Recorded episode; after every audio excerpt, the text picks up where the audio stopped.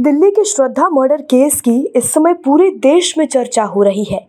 जैसे जैसे पुलिस जाँच आगे बढ़ रही है, आफ्ताब का खतरनाक चेहरा सबके सामने आ रहा है।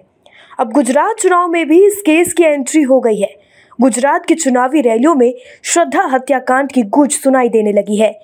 कच्छ की एक रैली में बीजेपी की फायर ब्रांड नेता और असम के मुख्यमंत्री हेमंत बिस्वा शर्मा ने इस मामले को उठा दिया है। एक रैली में उन्होंने कहा कि यदि देश में ताकतवर नेता नहीं होगा तो हर शहर में आफ्ताब पैदा होगा। कच्छ की रैली में असम के मुख्यमंत्री ने कहा कि मोदी को 2024 में तीसरी बार पीएम बनना बहुत ज़रूरी है। यदि देश में ताकतवर नेता नहीं होता तो हर शहर में आफ्ताब पैदा होगा और समाज की रक्षा नहीं हो पाएगी। शर्मा ने इस मामले को लव जिहाद से जोड़ते हुए कहा कि आफ्ताब श्रद्धा को मुंबई से दिल्ली लाया और लव जिहाद के नाम पर पैंतीस टुकड़े कर दिए।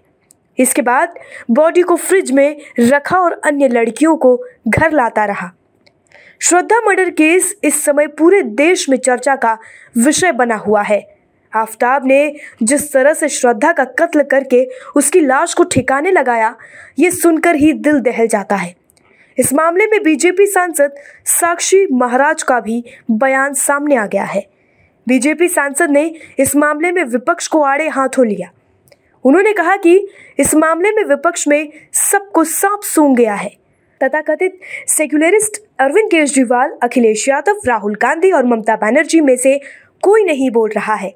साक्षी महाराज ने हिंदू लड़कियों को भी मुस्लिम लड़कों से दूर रहने की सलाह दी है। उन्होंने कहा मैं हिंदू बेटियों से कहना चाहता हूँ कि वो ये न सोचें कि हमारा वाला तो अब्दुल है। वो आफ्ताब नहीं हो सकता। जो अपने माँ बाप के नहीं हुए, वे हमारे नहीं हो सकते। इसीलिए बेटियों को सावधान रहने की बेहद ज़रूरत है। अब खबरें पाइए सबसे पहले हमारे मोबाइल न्यूज़ एप्लीकेशन पर। एंड्रॉइड या आईओएस प्लेटफॉर्म पर जाइए एच डब्ल्यू न्यूज़ नेटवर्क को सर्च कीजिए, डाउनलोड कीजिए और अपनी सुविधानुसार भाषा का चयन कीजिए। खबरों की भीड़ में अपने काम की खबर पाते रहिए।